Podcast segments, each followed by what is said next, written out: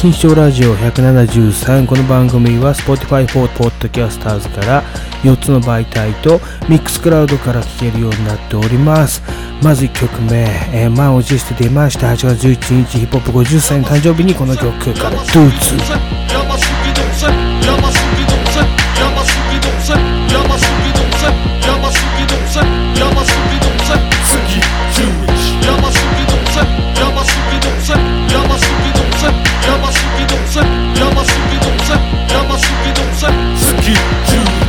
11山すぎどせマイク持ったらライブ俺が飛んどきなお前の背筋が今時だ切りやすに切り裂く勝負の日は遠くとみなこの出たトークとみな動く扉現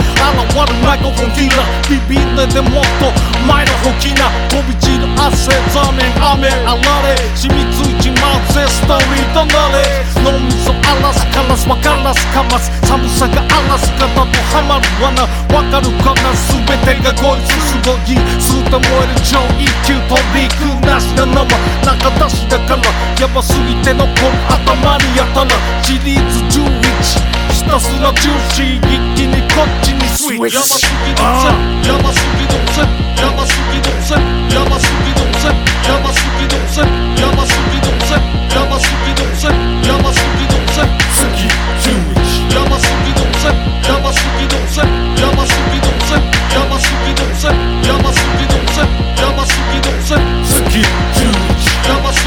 音楽は言葉言葉は音楽いらねえぜ忖度俺たちが本丸爆破する聴覚お心を強奪ヤバいよりヤバい共演でまた上達強烈深刻な小説で儲ける。ラップは超絶壮絶に猛烈極限を超越言葉知る情熱。そうです俺山田真由らしな王傑。繰り返すループに時代。実際聞き換えフェイクがリアルか。どっちが聞きたいかい。掃除僕らマジ多い。すごく硬い。一撃で即破壊。まるでコブラ界マイク握り取り乱す走馬灯オリジナル。スキル出し惜しみなく。過激な刺激と息吐く。雲の上鳥になる。山田漫画読み聞かパート11ヤバさぎでヒデブえー、やばすぎるスキル、えー、11ですね、11ですけれども、どうだったでしょうか、この曲をですね、まあ、先日8月11日、えー、まあ、ヒップホップ50歳の誕生日の日にリリースと、でかい、そして今回のフューチャリングが、えー、梅田サイファーですね、えー、小武道さんと R 指定さんですね、はい。でしたあともう1人いました。ごめんなさい、忘れましたね。はい、えー、でしたけれども、いかがだったでしょうか。まあ、ちょっと関西の人と、ね、え前回の、えー、10、ね、10では、えー、インフミア組合とやってますけれども、いや、やっぱりやばすぎるスキルはね、まあ、多様性でございますね。どんな方とでもこうやってかっこよくなれる。まあ、それがやばすぎるスキル。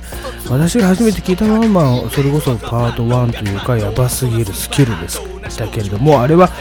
確か悪名っていうね、えー、っと、コンピに入ってたと思うんですけれども、そこからやばすぎるスキルパート2は、えー、っと、レコード2枚買いましたね。2枚使いしてました。はい。で、パート3、パート4とか出てくるわけなんですけれども、11までとりあえず来ましたかと。ね、だから今度、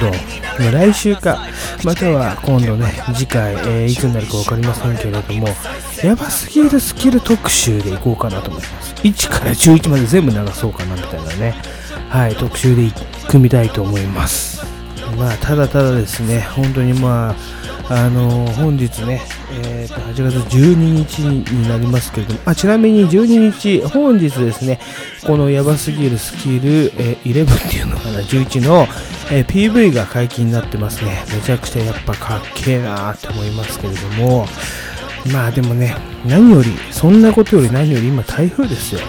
もうどうした台風と7号、もうラン、ランっていうね、名前がついて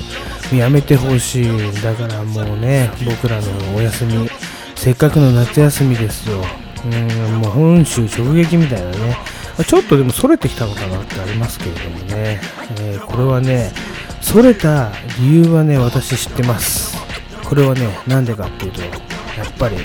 6年越しのね、深川八幡宮のおみこしがあるからですよ。深川八幡様ですよ。まあ、東京三大みこしの一つ。ね、深川八幡様がですね、来んなと、こちらへ来るなということでですね、えー、ちょっと関西の人には申し訳ないんですけど、向こうの方にそれ、もうななんだったらもう U ターンしてもらいたいですよね、本当に。ね、やっぱり避けてるんで、見事ね、なんかね、全部雨予報だったのが、ちょっと晴れ晴れって来たかなっていう感はね、すごくあります。で、やっぱりこういう、ちょっとご時世のお話ね、あの、入れていかないと、ちょっとラジオっぽくなかったんで、入れていきましたけれども、とりあえずですね、まあ、夏休みに、ファックユ台風、神風開封ってことでね、えー、よろしいでしょうか。あ、すいません。あともう一個ね、ありました。えっ、と、前々から作ってる陰口っていうね、歌ですけれども、しんくんからトラック、ま、もらいまして、えっ、と、私ちょっと、ね、なかなか時間かかったんですけども、離陸外で、今日、今日は昨日か、はい、えっ、と、酔った勢いで吹き込みましたんでね、まあまあ、プリプレのプリプレっていうことでね、間違った。プリプロのプリプロ。どっちでもいいかって思うんですよね。はい。えーとね、でもね、やっぱ一つ言えば、先週も言ったように、竹馬買いたいな。まあ、ちなみに、え冒頭で流したラッパガリアの山田マンさんのマイクは、え30万ぐらいしますからね、このブランドをちょっと目指そうかなってね。なんでマイクで飯食ってないくせにね、って思いますけれどもね、欲しい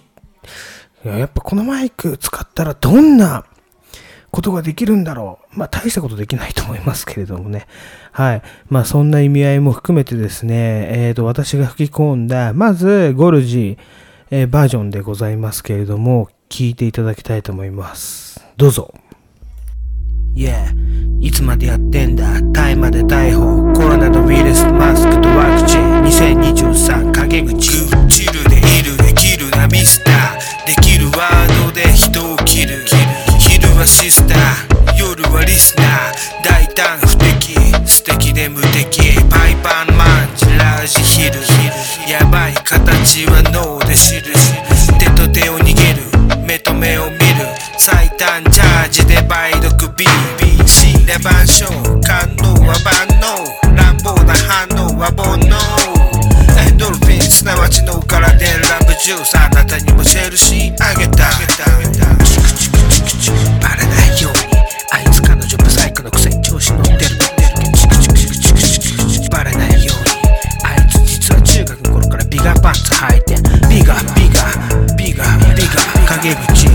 ストレスのはけ口過激なかまし野郎に一丁言ってやろうなりすまし野郎なりいくらかまし恥を知って速攻で追求し他人の人生に入れた訓路てめえは鍵かけて部屋の中から言いたい放題兄弟兄弟家族家庭が崩壊お前らが壊したんだよ今更知りませんでしたら通用しないネットの書き込みそんな世界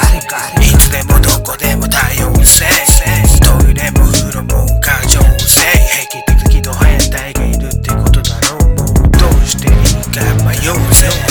あれがどうでこれがどうで誰がこうであれがそう狂気になるニュースで犯人探し時に言葉は狂気にはたまた身を守る武器になんとなくで相手に突き立てるナイフ。なんとなくで待ってんだよ相手のライフそろそろ気づけよネットのフェイクそろそろやめろよステレオタイプ。ようなような独白 PC とマイ見えねえ仲間に乗っかりライボタン気軽にクリックでアンサー。あとはフリック。身軽なダンサー。気軽前見てみる自分の顔。やり場にチヤホヤされたい願望バカとネクラは黙ってろ一生暗闇で踊って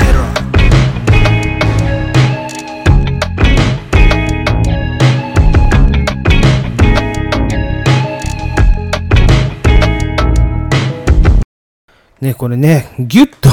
ちょっと言いたいことを入れすぎかなってね、あと途中聞こえない部分とかもある。はい。それがプリプレのプリプロですね。プリプロ中のプリプロみたいなね。はい、申し訳ございません。まあ、ただね、ここ、やっぱね、紹介したいじゃないですか。やっぱせっかく作って、うん、頑張ってちょっと編集とか入れたりしてね。はい。なんで、ちょっと入れさせていただきました。でもね、一個言えば、私の腹の中、こんなもんです。まあ、はっきり言って長い間ね、陰口っていう、あれで書いて、やっぱり、こんなもんか、俺。自分でね、リリック見てびっくりしますけれども、いつもね、あ、俺って、こういうことを言いたいのかとかね、こういうことを人に伝えたいのか、新たな自分に気づくじゃないですけどね、ふね普段はそんなにこうニコニコしてますけれどもね、なかなか、やばいなってちょっと思います。そう、すいませんね。はいはい。まあそんなところ歩きの人間でございます。ということでね、これからも錦糸町ラジオよろしくお願いいたします。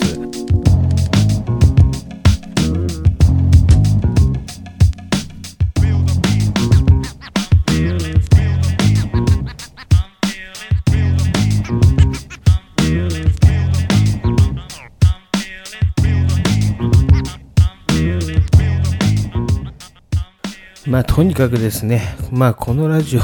もそうですけれども、私がね、あの、自分の曲入れたりとか、はい、そうですけれども、あ、まあ、ちなみにね、まあ、自分の曲というか、まあ、ILHB 基本でございます。まあ、もう一人、しんくんっていう方がいて、あの、トラックもね、作っていただいてるんで、まあ、なんて言うんでしょう。あのね、えー、っと、よく言えば、超よく言えばですけど、美味しんぼの、あの、土壌鍋の回見てもらいたいんですよね。あの、漫才師の回ですけれども、やっぱ土壌は土壌で泥臭い。ね、ごぼうはごぼうで成り立たない。けど土壌鍋にごぼうのささがき入れたらね、超うまいみたいなね、そんな話ですよ。だから、まあ基本、シンクは別に俺一人でもいいと思うんですよ。うまいし。まあただね、ただ、うまい人なんていくらでもいるんじゃない、あ、やべえ、これ言っちゃうな、これ。そう私みたいな、ど下手な、こうね、ちょっと、あの、泥臭い人がいることによって、やっぱ RHB 一つのいい形になってんじゃないかな。これ自負ですよ。まあ、私の勝手な、あの、意見ですけれども。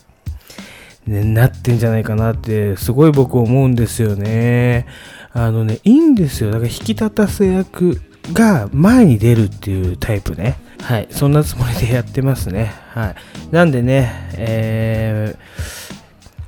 ー、まあちょっと今後ね、陰口の進捗状況、全然もう、あの、我々ゆっくりなんでね、おじさんなんで、来年になるかもしれない。2023って言ってるけど、来年になる可能性も全然ね、あってもいいと思うんでね、そんな感じでちょっとやっていくんで、で、またここで紹介してね、はい。自己顕示欲の塊をどんどん出していこうと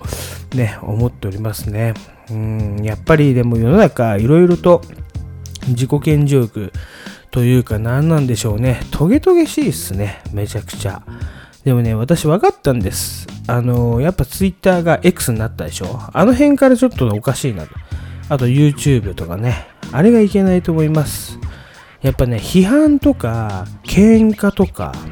なんて言うんですか？そういうのがバズる世の中じゃないですか。だからなんか人に噛みつけばいいのかなみたいなね、ところもあるし、あと男も女も関係なくね、ブレイキングダウンとかですよ。あの手法ですよね。先週も、先々週も言いましたけれども、FSL の話とかね。うん、なんかバトルを求めてんの。人と人を仲良くしちゃいけねえのかっていうね。もう、なんて言うんだろうな。その風潮が、マジでね、もう暑苦しい。だんだんこのね、温度が、はっきり言って気温が35度超えてくると、もうそんなのはちょっと、一回置いとこうかなってね、置いとけよみんなってありますよね。冷撃きてえなみたいなね、ありますよね。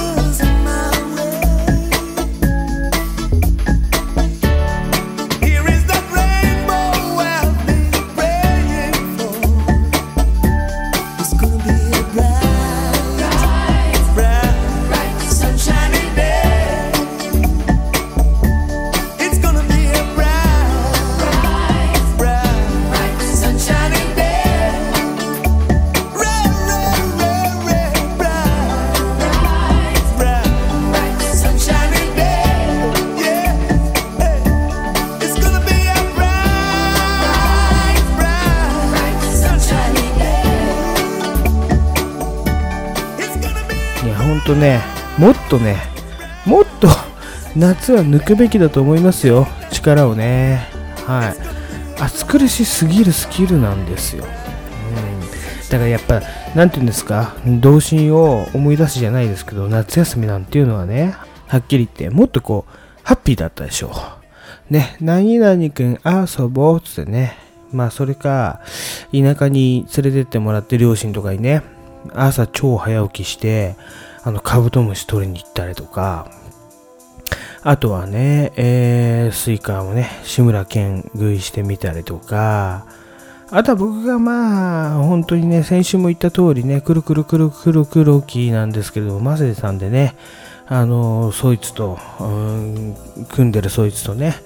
えー、トピレックプラザ、まあ言っちゃいますけど、今ないですからね、うん、回るプール行って、えー、女子の胸の膨らみを見て、あの、自分が膨らんでみたりとかね、はい、あの、やっぱ花火見て、俺たちの花火もあげよっかみたいなね、ことを言ってね、バイトの先輩口説いてみたりとか、そういうのじゃないですか、夏なんていうのは。もう言ったらキリがないぐらいですよ、夏の思い出なんてね。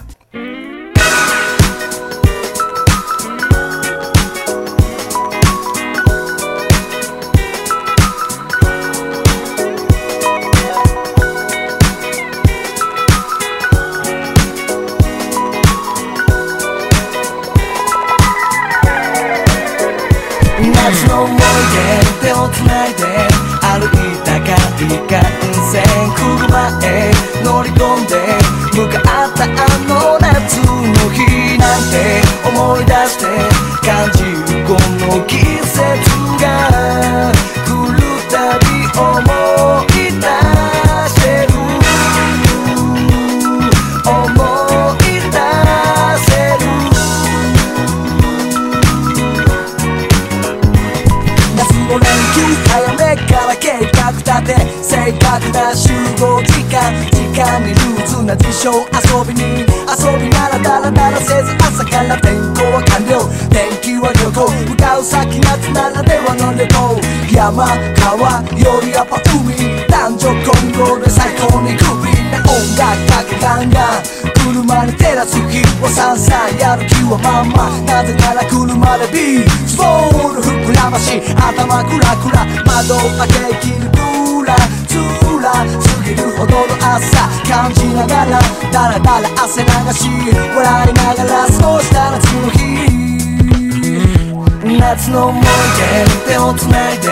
歩いたかい幹線車へ乗り込んで向かったあの夏の日なんて思い出して感じるこの季節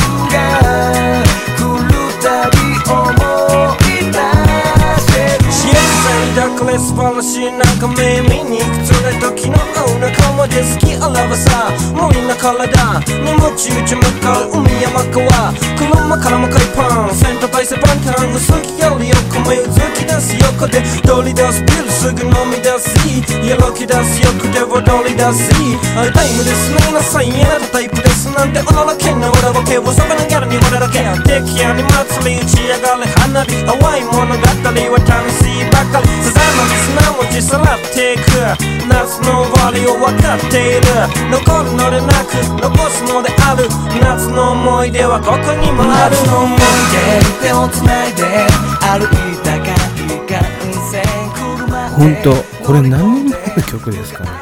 マジでこんなにななんていうんですかラップとかも全部うまくてこんな爽やかに仕上がる、まあ、それが決命詞ですけれどももうとんでもないグループですよね、今考えてみたら。これね、今流して思いますけれども、あ、夏といえばこの曲あったなと思って流しましたけれども、やばいな、この決命詞ってグループ。で、改めてちょっと再確認しました。ね、だから、まあ、やっぱりこういう曲を聴いてね、うん、まあ、これちょっとね、上がるっていうか、やっぱドライブ向けだと私は思いますね。はい、車の1曲にいかがでしょうかっていう曲でしたね。そそういうのをちょっと今度まとめようかな、ミックステープとしてね、本当のミックステープですよ。あの、今、流行りのじゃないけど、ね、自分のラップを入れたデモ、あ、まあそれに近いのかな。ってありますけれども、やっぱ音楽だけのね、こうミックステープを今まで作ってきましたけれども、まだね、 Japanese chill を作ってないんで、それを作ってから、こうちょっと、いろいろなね、分野で、えっ、ー、と、私なりの車で聴きたい曲とか、まあ、夏、うんと海に向かう曲とか、そういうちょっとね、えー、ミックステープを作る趣味はまだあります。ね、DJ やってた頃からまだありますんでね、まあ、どんどんどんどんまた作ったら、あのミックスクラウドの方にちょっとアップしていこうと思います。というのは、まあ、Spotify 厳しいです。はい。なんで、ミックスクラウドだったら、まあ、大体 OK なんで、そちら側にね、あとミックスクラウドが全然回らなくなっちゃったっていう背景もありますけど、まあ、ちょっとそっちの側にね、ちょっと流していこうかななんて思いますね。はい。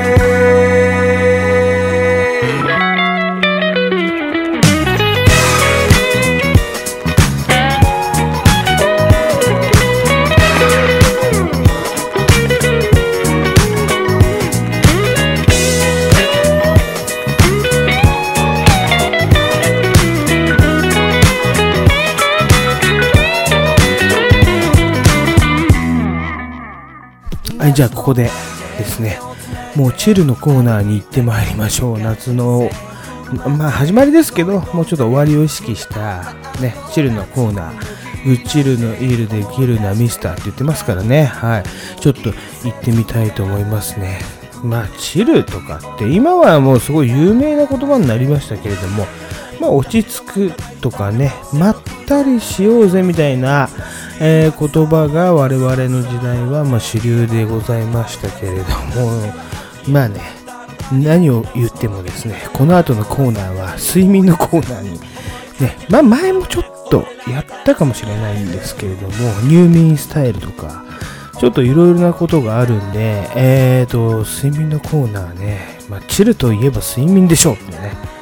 言ってみたいと思います。まあでも、とりあえず、とりあえず先に私言っときますけれども、あのマイケル・ジャクソンが死んだね、あの鎮静剤、ミルクと言われる鎮静剤、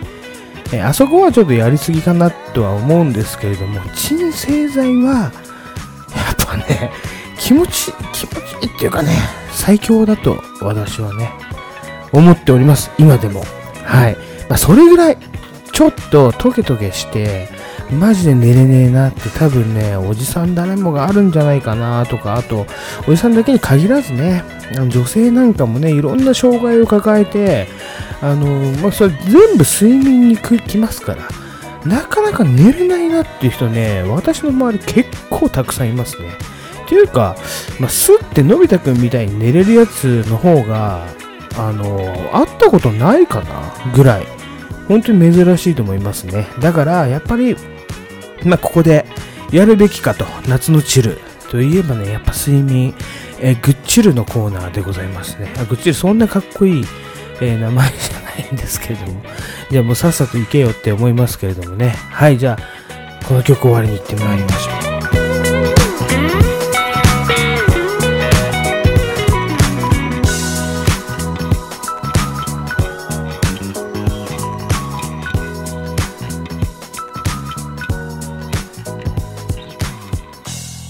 眠れないあなたへ心地よいお休みを。バイ GORG でございますけれどもですね。結局は睡眠でございます。ね。私もね、まあ、かれこれ15年ぐらい前かな。あの不眠症というね、あの病気、まあ、はっきりと病気ですけれども、あれに陥りまして、まあ、その時は決定的な理由があったんで、まあ、その日ぐらいからですね、心療内科に行ってですね、まあ、あの、ハルシオン的なものをね、処方されるわけなんですけれども、で、それからですね、まあ、ちょっとそれを飲んで、あと精神安定剤飲んで寝ると、まあ、寝れはする。寝れはするんだけれども、たまにっていうかね、結構10回に1回ぐらいは朝起きられなくて、まあ、マジでしんどくて、会社休むとか、普通に1時間2時間遅刻するなんていうことが当たり前の世の中というか世界になっちゃうんですよね。これじゃあやべえということで、通院ね、1年ぐらい経ってある日にもう改善しようということでですね、まあちょうどその頃ね、まああの今の、えー、伴侶ですけれどもね、奥さんがいたりとかして、もうやめなきゃいけない。もう脱薬ですよ。脱薬。でそれを試みるんですけれどもね、どうにもね、これにやっぱ1年ぐらい依存しちゃうと、1年でですよ。もう吐き気とめまいが止まんなかったんですね。まあ、超大変な思いして、まあ、時に酒に逃げてね、まあ、大変になったことも何回もあるんですけれども、まあ、それはちょっとこっち側にね、置いといて、えー、まあ、どれほどね、はっきり言って睡眠というものが、あの人間の体にとって大切なものかっていうことがね思い知らされましたこれを聞いてる皆さんもですねグッドチルなんでねやっぱり睡眠大事ですまあ、できればこのラジオを聴きながら眠ってほしいという願望はすごくありますね私はもうはっきり言ってどうでもいいような話ばっかりじゃないですかはい。なんでね、途中で寝落ちラジオとしてですね、聞いてもらえるのがね、本望でございます。はい。まあちょっと、あの、お話は戻りますけれども、えーとですね、じゃあこのね、えー、薬からどのように脱却していったか、まあ、ここから重要な話ですよね。なんで、それをちょっと語らせていただきたいと思いますね。まあじゃあ、えー、今から15年前と今比べるとどうかというとですね、まあ、完全にではないけど、ほぼ8割ぐらい私は改善されたと思います。はい。えー、で、一番大事なことは何だったかっていうことをね、えー、言いますけれども、薬とかサプリに頼らずにですね、やっぱり、えーとまあ、ちょっと言い方はあれですけれども、頼っていいんですけど、あの依存しないことが大事で、えー、不足しがちな成分、これをね、なるべく調べて、まあ、食物から取るか、運動からね、得られるかと、いろいろあると思うんですけれども、自分なりに、ごく自然な形で努力するということが大事だと私はね、えー、常々思っております。で、ここではですね、まあ、セロトニンがどうとかね、メラトニンがどうとかっていう詳しいことはですね、えー、言うつもりもございません。まあ、こんなものはインターネットで調べればいくらでも出てきますんで、えー、本当に寝てえなっていう人はね、調べた方がいいと思いますけれども、えー、ちょっと私のね、この概要を聞くだけでもね、まあ、あの、いいと思います。はい。ただね、あの、老化ということ、まあ、じじい早起きですよね、みたいなことはみんな言われてる通りなんですけれども、まあ、調べてみたらですね、やっぱ10代をピークに、それを過ぎると、自然と体内の物質ですよね。うん、それが不足がちになって、眠りづらくなるもんなんですって。いうことですね。うん。でっていうか、だからあと要はね、体力がなくて寝れなくなるんだよとかって言いますけれども、まあそういうことです。物質が足らなくて、あの、睡眠の安定ができないという状況に陥るのが、まあ老化というもの。で老化に抗うことはできません。ただそれを補うことはできますということでね。ゴルジ的、えー、成功体験だけを、えー、っと書いていきたい。書いていくっていうのはねこれブログですけれどもあの語っていきたいと思います。ただちょっと一個注意していただきたいのは体の大きさとかまあ男性女性ももちろんありますね。筋肉のつき方とか全然違うんであの参考になるかどうかはさておいてくださいということですね。はいじゃあ個、2個、3個、4個ね、ありますんで行っていきましょう。えー、まずはね、精神安定。精神安定部類でございますね。えー、バーって書きましたけれども、不安材料を取り除く、取り除く、えー、自己肯定感を高める。あとはね、余計なことを考えないストレス解消ということだね。これが大事なわけですね。まあ、そんなことは分かってるよ。ということで、私はここ全て補えるのは何かなって考えた結果、ブラジリアン柔術を始めます。はい。私にこれが合ってるからやっただけの話で、皆さんがね、これドハマりするようなスポーツとか、あまあ、できればスポーツがいいでしょうね。うん、そういうものを、えー、見つけたらいいと思いますね。えー、っていうのは、やっぱリズムよく決まった日に無理なく練習、楽しく練習できること、これが大事なんですよ。だから私10年以上続いてますけれども、続かないようだったらもうそれは私に合う、私っていうかね、合わなかったんだなっていうお話になりますね。うん。でも、初めは、これだけで、えーと、かなりね、睡眠の質が改善されたというか、やたら、あのー、なんていうんですかね、精神的不安定が大きかったから、なんかわかんないんですけど、眠れるようになりました。ただ、えーと、副産物として、まあ、弊害がありますと、うん、筋肉疲労とかね、興奮で、やっぱスパーリングとかしますんでね、格闘技なんで。眠れないことがありましたね。これは皆さんね、経験ありだと思います。はい、じゃあ次。食事の面ですけれども、食事でまあ一番気をつけてたことを、えー、4つだけ言いますね。えー、まず GI 値の低い食べ物。まあ GI 値のグリセミック指数なんですけれども、まあ、野菜から食べるとかね、よく食べ順ダイエットみたいなのありますけど、あれを参考にしてください。あと、添加物、化合物は化学物質。などね、人工物をなるべく避ける。これはね、体内に、えーと、とどまっちゃってね、排出できない、さまざまな弊害を及ぼすということですね。あと、夜ご飯の時間ですけれども、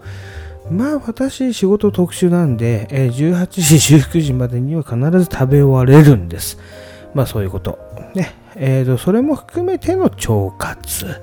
そして、あともう一つは生成されたものをなるべく少なくする、まあ、白いお米とかですね、砂糖もそうですね、小麦粉もそう。あの、白いものはね、なるべく避けましょう。まあ、詳しくは言いませんけれどもね。そういうことで、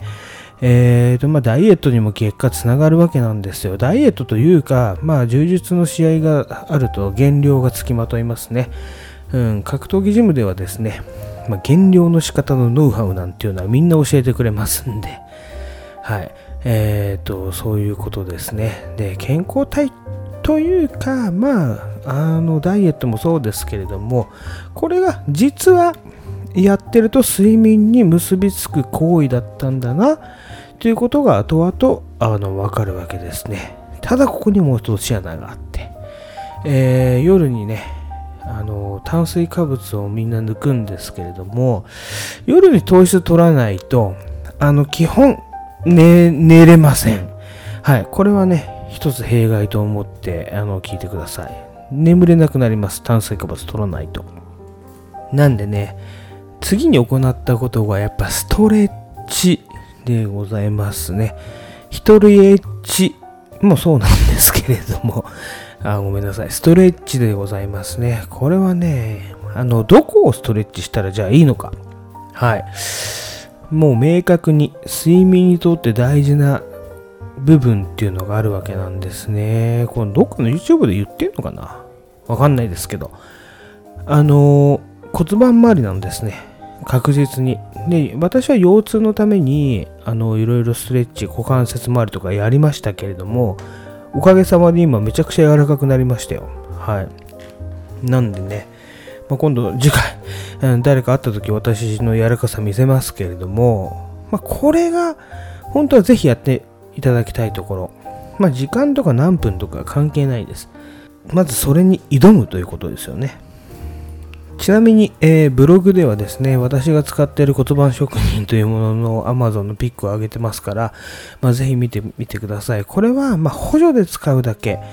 うん、まあ、はっきり言って、えっ、ー、と、ストレッチと骨盤周りのストレッチに私は毎朝、えー、10分使いますね。あとは筋トレを合わせていくだけなんですけれども、まあ、これがすごく大事です。ちなみに先ほど言った骨盤職人、えー、Amazon サイトではですね、偽物が多く出回っております。まあ、社会の裏をね、読むあなた方には、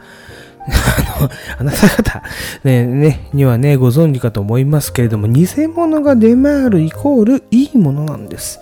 だから本物をちゃんと手に入れてください。ということですね。これをね、毎日のリズムに入れると、だいぶ違うんじゃないかなと思います。そして極めつけに風呂ですね。私はだいたい、まあ夏の今でもですね、39から40度ぐらいの半身浴を、まあ、40分から60分、えー、毎日行ってますね。これは NK 細胞活性化とかいろいろあるんですけれども、まあ、時間がない方には、まあ、これでもいいよっていうのはね、38度ぐらいのお湯結構ぬるめですよ。で、30分ぐらいでもいいわけなんです。はい。で、これは、あの、どこに効くかっていうと、やっぱね、骨盤周り、お腹周りですね。お腹と背中がくっつくとじゃないですけど、あの辺を、あの、重点的に温めてあげてください。はい。そしてお風呂から出ますよね。お風呂から出て、熱が抜けていく瞬間っていうのは人体は眠くなるんですね。まあ、お子さんがいる方はよくわかるかと思うんですけれども、子供が眠い時って手足がすごい暖かくなるんですよね。あれは熱を放出してるからなんです。放出イコールそこから、まあ、ある物質が上がってきて、メラトニンですけれどもね、あの眠くなる。ね、脳に信号を出しますという。だからほら、プール上がりとか、ね、授業眠かったりする。あれと同じです。まあ、あとはですね、床の環境ですね。えー、とにかくリラックスする環境。が大事だと。私はね、あの心療内科通っている時にお医者さんに言われましたけれども、まあとにかく中学生の時よく寝たでしょ。まあ中房の時と同じ環境を作ってみろって言われたんですね。うん。やっぱラジオを聴きながらとか、あのー、寝てました。はい。なんか私は、ただ目つぶって暗闇で目つぶるっていうのが苦手なんですよ。っていうのはね、なんか楽しいことがあるんじゃないかってね、いろいろ考えちゃうんでね。はい、一人で瞑想する時間というのがちょっと苦手なタイプなんで、まあ、雑念を入れつつ、えー、寝るっていうのが好きですね。ちなみに私、えー、真っ暗では寝れません。まあ、かといって NG なのは豆電球なんですけれども、うん豆電球はね、えー、科学的に腹が減るらしいです。腹が減ったらもう眠れませんからね。じゃあどうしてるかっていうとですね、えー、基本月明かり。まあ今は月明かり、あのね、マンションだから得られないんですけれども、窓から差すちょっとした光ですね。だから私、あのね、20代の頃からカーテンっていうものをあの、つけた時がないんですね。つけ、ついてる場合はあるんですけれども、全開ですね。なんで、もう基本、山の暮らしは月明かりで眠っていたタイプなんで、やっぱその辺の野生はちょっと失われたくないな、っていうことがありますね。まあ、あとはですね、図鑑即熱ですね。私は夏場、アイスの枕に 引いて寝てますとかね、ちょっと変わったやり方もあるんですけれども、NG なことをやっぱさっきの豆電球と、あとは寝酒。うん、寝る前に酒飲んじゃダメです。これはね、完全にダメです。はい。飲むんだったらこれっていうのがありますね。じゃあ次、サプリのコーナーですけれども。うん。やっぱり世の中で最近やっぱりねな、んだろうな、あの、睡眠障害がある方がすごく増えてるのかなと思うんですけど、テアニンとかね、ああいうもののサプリがめちゃくちゃいっぱいあるんですよ。安く売ってて。私も何個かね、すごい試したんですけど、テアニーなんてまだね、あの、持ってますけれども、一番やっぱいいのが、基本、あの CBD でしたね。えっ、ー、と、カンナビノール。ね、大麻の成分でございます。だけど、規制にはこれ入ってないんで大丈夫です。はい。THCH だっけな。あれが8月何時から規制されるっていうのがあった CBD からは、あの、そういう違法な成分はないので、大丈夫です。まあ昔ね CBD オイルとか、は今でも CBD オイル吸ってますけれども、あの、今グミ買いました。うん。CBD グミ。これをゼッカっていうんですよね。まあグミはちょっと、ちょっと噛んで、めっちゃ苦いんですよ、高濃度だから。で、それを下のね、中に入れると、下の下ですね、に入れると、あの、だいぶグッとチルっていうか、あのそうですね、来ますね。来るっていうのは別に酒みたいに、こうやってハイテンションとかになるんじゃなくて、まあ、本当に私はもう快眠のために使ってるんで、まあ、どちらかというと、まあ、正しい使い方なんじゃないのかな。高木鞘的に言うとね、って思いますたね。はい。CBD とか、まあ、オイル絶果もあるんですけど、オイルはちょっとまずかったんで、やめて、うん、CBD グミにしました。今めっちゃハマってますね。CBD グミね。ああの添加物がどったらこうたらとか言っていますが関係ねえ。もう寝れるんだったらこれでいいやっていうのがありますね。はい。えー、だからね、この辺は、まあなんでかっていうと、あの前半で言った、たえー、っと、例えば、ご飯食べないと寝れない、炭水化物取らないと寝れないとか、あと筋肉疲労とか、あの興奮状態でとか、あれをすべて緩和してくれるのが CBD だったんですね。まあこれ、あの、我々のジムもそうですけど、格闘技業界ではもうめちゃくちゃ有名なんですよね。うん、本当に寝たい時に寝れないっていうのが一番困るんで、まあこれで good chill を得ましょうっていうところでした。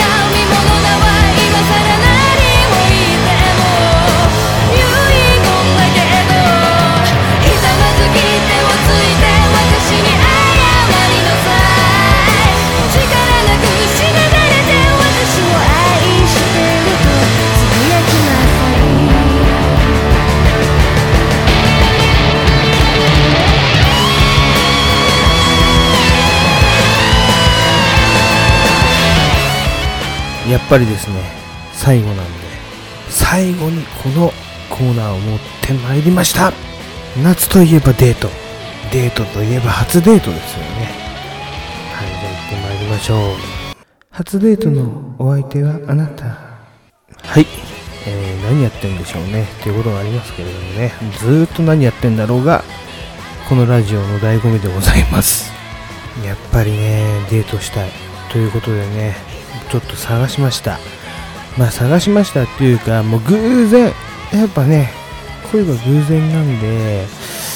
えーとね、出会ってしまったと言っても過言ではございません。ということでね、もう、あの、昔からちょっと私、あの、気になる気になるというか、あの、好き好きっていうラブコールをちょっとここで送ってるんですけれども、またね、これね、ちょっと忘れてた頃にやってきたあの方、足立ゆりさんでございます。あのですね、もう言っちゃいますけれども、私は熟女大好きでございますけれどもね。まあでもそういう年齢になってきましたよね。自分が熟ってきましたからね。まあ熟女大好きとか言ってる場合ではないんですよ。でもね、俺最近思ったんですけど、あの、熟女大好きって公言してるやつの中には、基本的に、あの、ななんていうの？予防線で使ってるやつもいるんですよ。っていうのは、本当は若い子が好きなくせに、熟女好きっていうことによってですね、何ていうんですか、あのー安心させる、本命を安心させる的な使い方があるわけなんですよね。けしからんっていうね、本当に、もう怒られますよ、怒りや長さんがいたら、けしからんって言ってね。はい、全然なんか違うと思うんですけれども、まあいいでしょう。はい。ということで、やっぱり、まあ、でもね、ゆりさんに関しては、私は熟女会には、まあ、ちょっと入ってないんですよね。まあ、ちょっとギャルすぎるかな。65歳のギャルでございますからね。だから、どちらかというと、あの、ゆりさんに関してはですね、まあ、AV 出てるとかそういうことも加味してですね、あの、肉体を見てしまうかもしれない。ね、あの、純粋な恋愛とかっていうことにならないかもしれないんですけれども、これはちょっとご容赦ください。ただですね、私はどうしてもデートがしたい。ということで、ちょっともしデートができたならばというプランをね、ここでご紹介したいと思うんですけれども、まあ、はっきり言って自分で言ってて何言ってんだろう感が強すぎてね、今ちょっと泣きそうになりましたけれども、まあまあそれ、ね、いいでしょうということでね、もうこれがラジオだということですね。じゃあ今日はですね、えっ、と、足立由美のお母さん、いや、お母さん、もとい、ね、やっぱゆりさん、ゆり、えー本日はね、えーお願いいたしますということでね、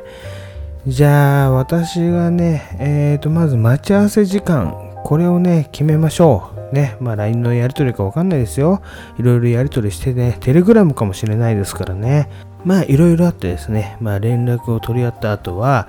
やっぱりですね、まあこちらから積極的に連絡してってですね、はい。えっ、と、どういうのかなあの、積極的にね、連絡してって、あの、時間と場所を決めたいと思うわけなんですよ。今回ね、私がやっぱりね、ターゲットを落とすに関してですね、選んだ場所は、はい、ザ・下町、スカイツリー近辺、まあ、押上でございますけれども、押上に一回行こうかと。やっぱりね、ゆりさん、なんだかんだ言って多忙ですよ。まあ、私、ゆみちゃんがね、ああなってじゃないですけど、再婚してね、今幸せになって、まあまあな熟女になりましたけれどもね、まあ、その上を行く熟女ですからね、まあ、ゆりさんね、まあ、いろいろ大変でしたね。無敵に素敵とかね、いろいろありましたけれども、えーっと、なんでね、少し骨休めをしていただきたいなというプランを私考えました。なんでね、やっぱ下町が落ち着くだろうと。まあ、どうせ忙しかったらね、山の手なんていうのはね、もうね、知ってるわけですよ。高級なワイン飲ましてもダメです。はい。なんでね、もう安い安い下町焼酎をちょっと飲ませてやろうかなっていうことでね、まず押し上げで、えー、っとね、まあ分かりやすいスカイツリーのたもとですよね。で、これはね、リンクするんですよ。ね、昔はやっぱりね、東京タワーのたもとね、今はスカイツリーですよってね、はい、もうよくわかんないですけど、でそこで待ち合わせをしまして、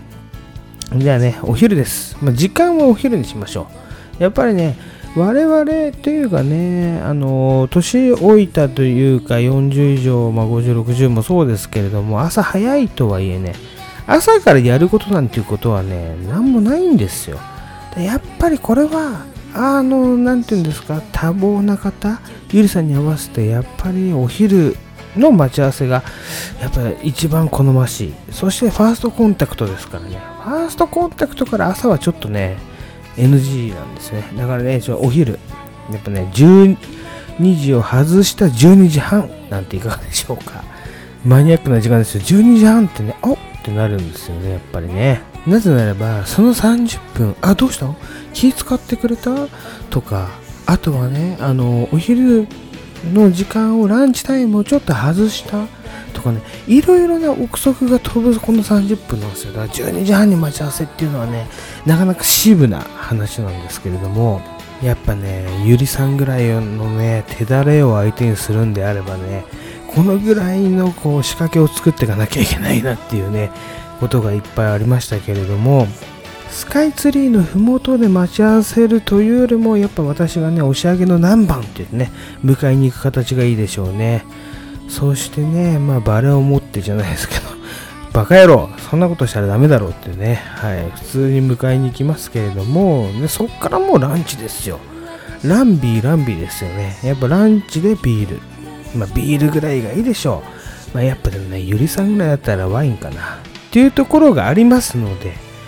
やっぱりその辺は空町のね、もう熟知しておりますよ、空町なんでね。うちの子供がトタマッチ、トタパッチって言っててね、空町に毎日行ってくるぐらいですからね。はい。じゃあそこでちょっといいところで、こうね、えー、豚肉の何ですか？あの皮みたいなやつ。あ、ごめんなさい。あのーあれですよ、生ハム？生ハムと、まあ、ハモンセラーノが僕好きですから、ハモンセラーノとちょっとね、安いワインをね、一回飲まして、一回飲ましてというより、まあ、二人でね、まあ、ハーフボトルでいいでしょう。ね。ビール、ビール、ハーフボトルでどうでしょうかね。っていうね、段取りして、ジャックでわーいって登ってね、まあいろんなところを見るわけですよ。ああ、じゃあスカイツリーいいですね、つってね。えーそそんなところで、高いところでね、高いところに登ってから、私はゆりさんにちょっと卑猥な質問とかぶつけて、夜モードにこっからね、もう切り替えていくわけですよね。あ、ちょっと、この人、酔ってんのかなって思わせるのもいいんですけれども、やっぱ高いとこ登っちゃったから、男子ってそうよね、みたいなね。この男子ってそうよねっていうことを頭の中に描かせたらこっちの勝ちですよね。何が勝ちなのかね。よくわかんないんですけれども、もうここから飲食飲食で攻めようと思うんですけども、まあ降りてね、まあ、いいもつ焼き屋さんがあるんですよ。もつ焼きなんて食ったことないでしょうみたいなね。え、ありますよと。ね、その会話をしつつですね、金宮焼酎ですよ。金宮焼酎を体内にぶち込んだらですね、もう完璧出来上がりますからね。はっきり言って。ワイン金宮でもう、こっちのもんですよ。こっちのもん、こっちのもんハモンセラーノですけれども、まあそれでね、まあいろいろね、こう見て、飲んでばっかりもね、つまんないんで、街を散歩しましょうっつってね、いろいろこう、お仕上げの街とか、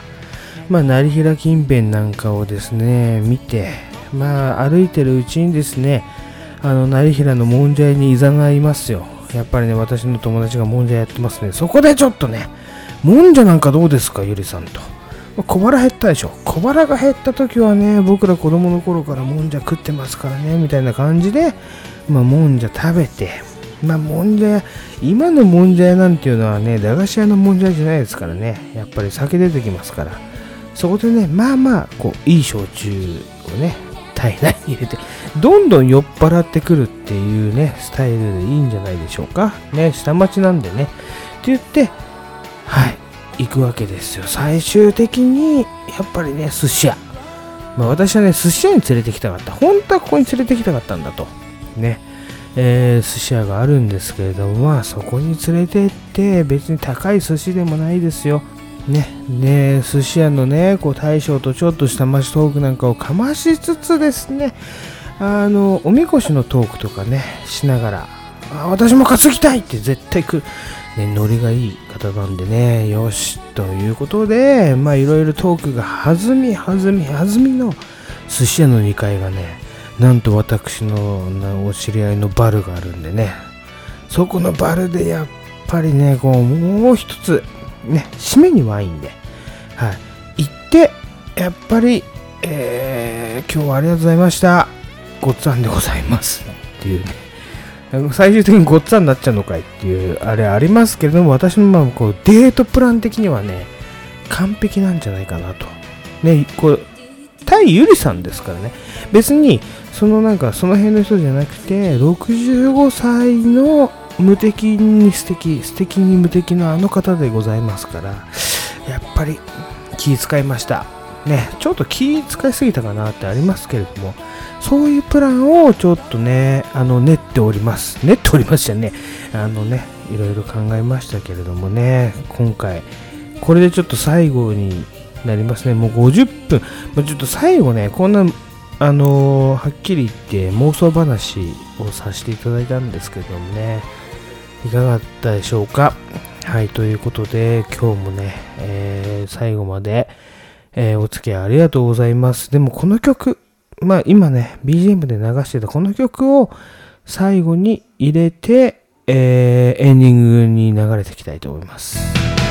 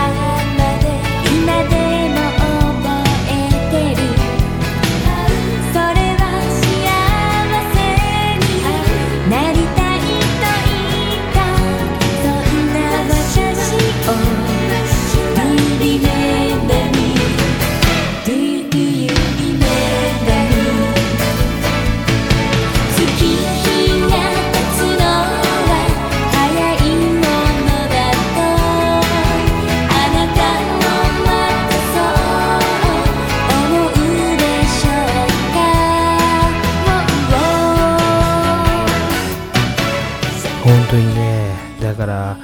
なんていうんですね、本当に決して酔わしてやろうとかそういうことではなく、私のデートプランっていうのはね、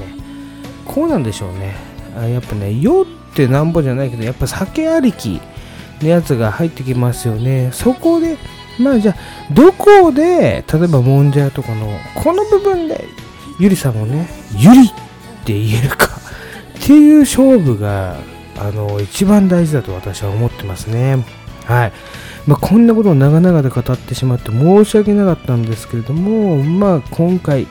こんな感じで、やっぱチルというか、やっぱ戦いよりも、やっぱり恋愛とかね、あと睡眠とか、そういう方面に私はね、皆さん思考をもっと巡らしてほしいなということでね、このラジオを撮っております。はい、本当に戦いとか、まあ、バトルとかね、うん、ちょっとなって思うところがあったんで、え、え、え、え、え、なんで、またね、来週からもこんな感じです。えー、キセルパーティー、改め金賞ラジオなんていうのはこんな感じなんで、